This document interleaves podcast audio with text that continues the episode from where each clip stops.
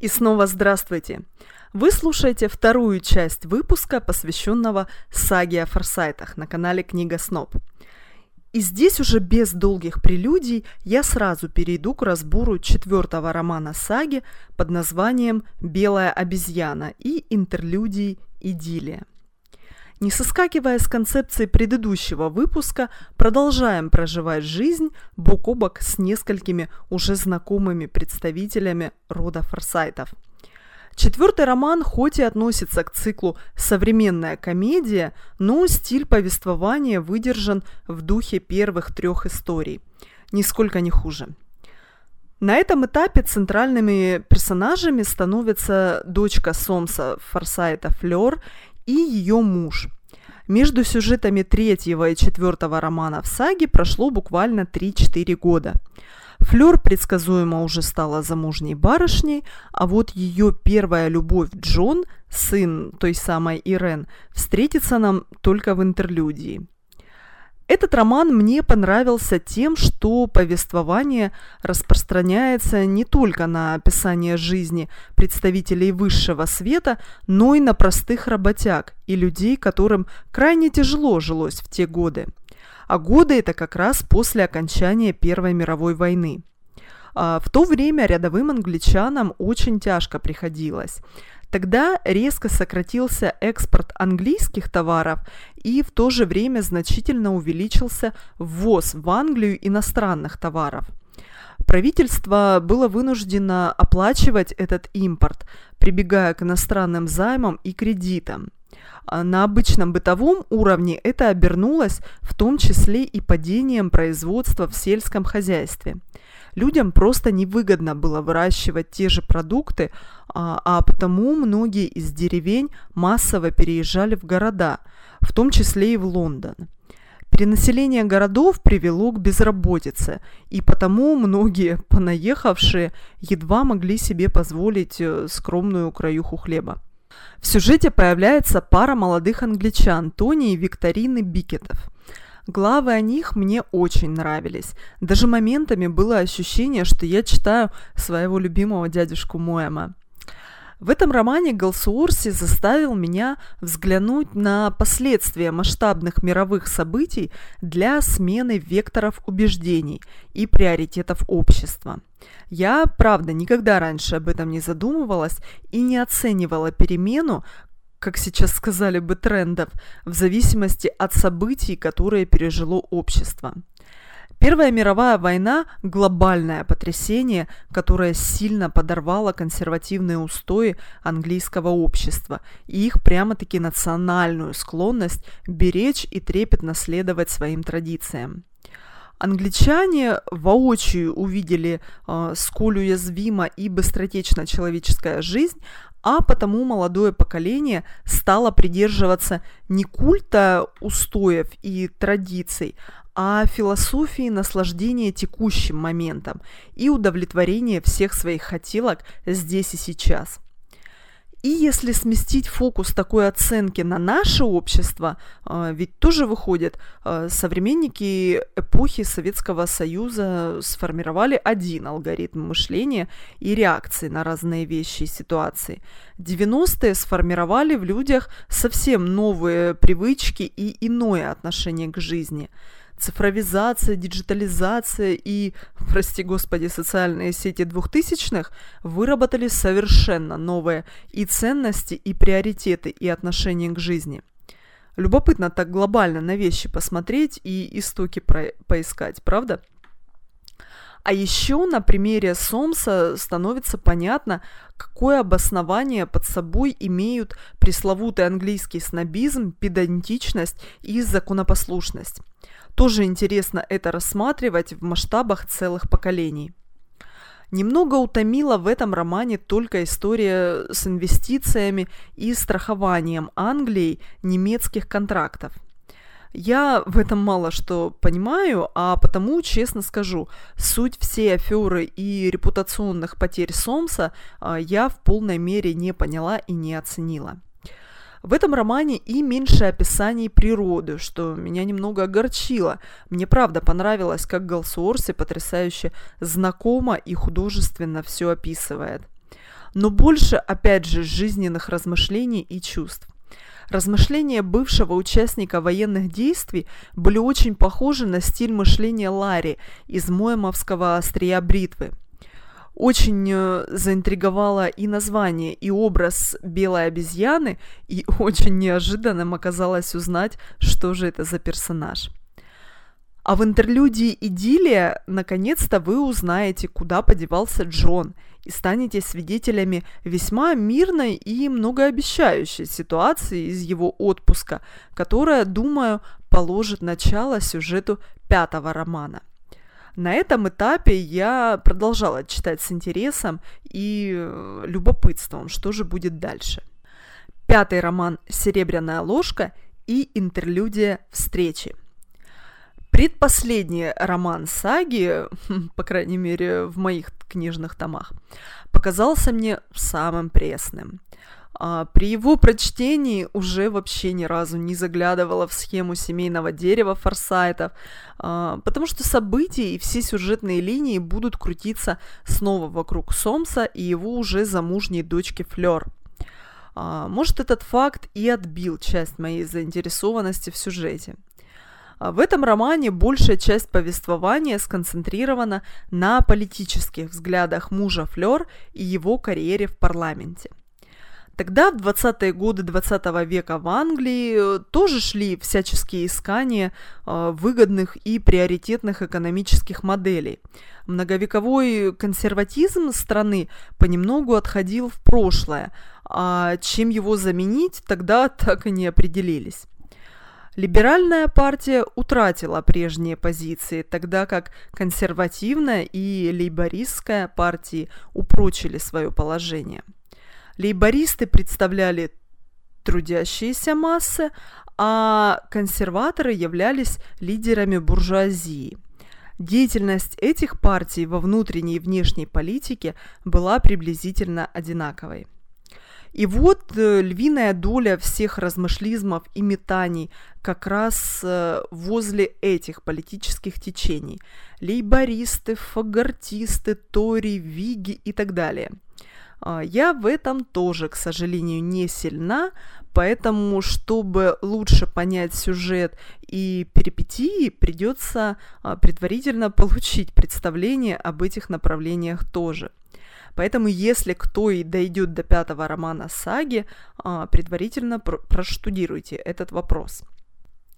Второй акцент этого романа, э, на взгляд современного читателя, уж совсем и выеденного яйца не стоит. Он повествует о светском скандале между Флёр и одной светской попрыгуньей стрекозой с сомнительной репутацией. И честно, товарищи, весь роман будет мусолиться этот конфликт, суть которого одна другую назвала выскочкой, а другая в ответ назвала первую предательницей. И все. Никаких тебе измен мужа, никаких э, денежных афер, а просто вот оскорбление на словах. И за этим пошло и иски в суд, судебные процессы, вопросы морали, подтверждения и доказательства. Сомс и муж Флёр грудью будут бросаться а, на ее защиту, и, в общем, все в панике. Ну, серьезно? Флёр этим своим инфантилизмом, избалованностью и капризностью лично меня бесила весь роман. Вот уж точно, кто с рождения привык держать во рту серебряную ложку. И пусть весь мир вертится вокруг нее. Мне это не близко. Эти проблемы высшего света кажутся мне смешными и мелочными. Эгоизм и целование в пупу детей, у которых уже есть свои дети, просто выводит из себя. А, тут просматривался у Флёр какой-то трансформированный комплекс электры, да и у Сомса прям чрезмерное обожание своей доченьки. Ну, может это потому, что он поздно стал отцом. В этом романе как-то тоже мало природы, мало эффектов присутствия, больше политических и экономических сведений. Симпатию вызывал временами разве что Сомс. Остальные, остальное все как-то преувеличено, с надрывом и, в общем, неестественно.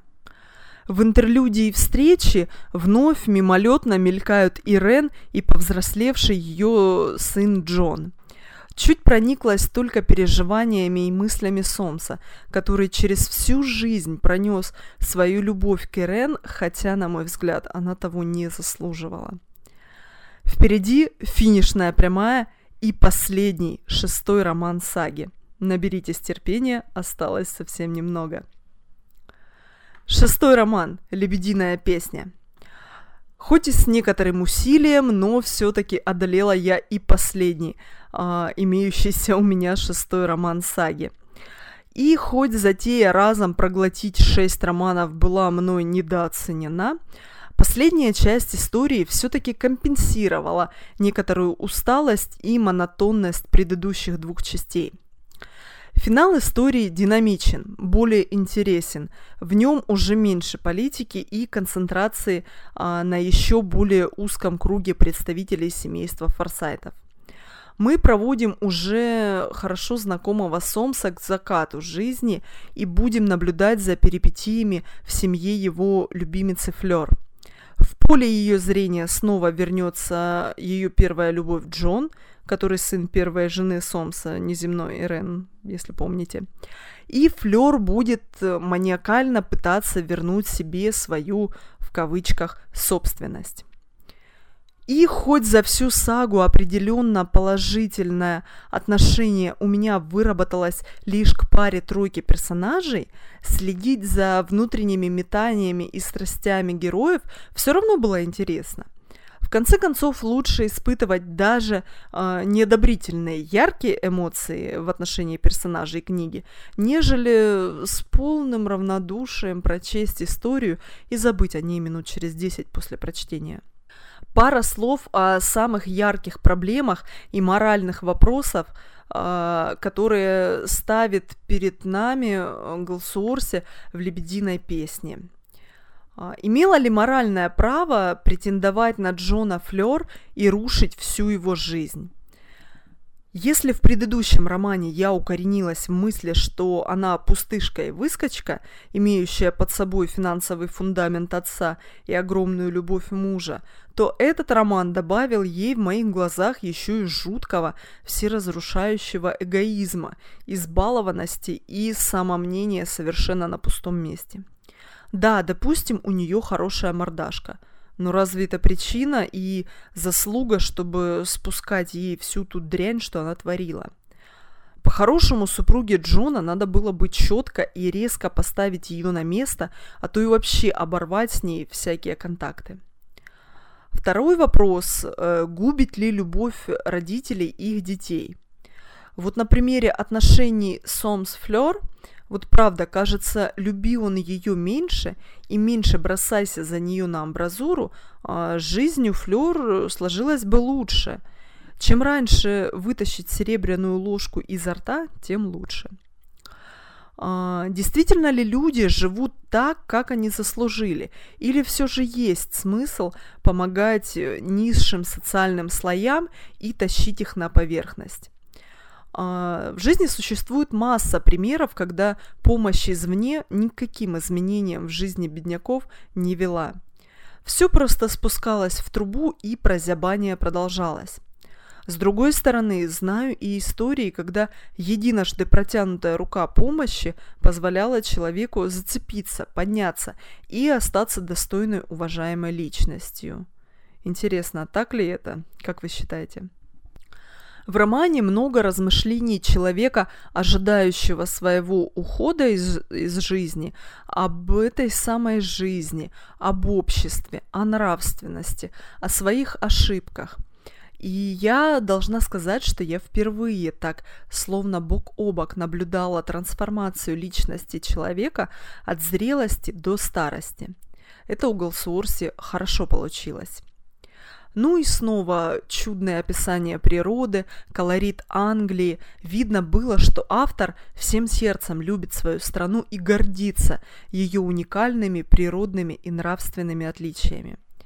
Я стала чуточку лучше понимать и принимать снобизм, надменность и чопорность англичан. Сага о форсайтах – хороший путеводитель по формированию и причинам возникновения национальных черт англичан.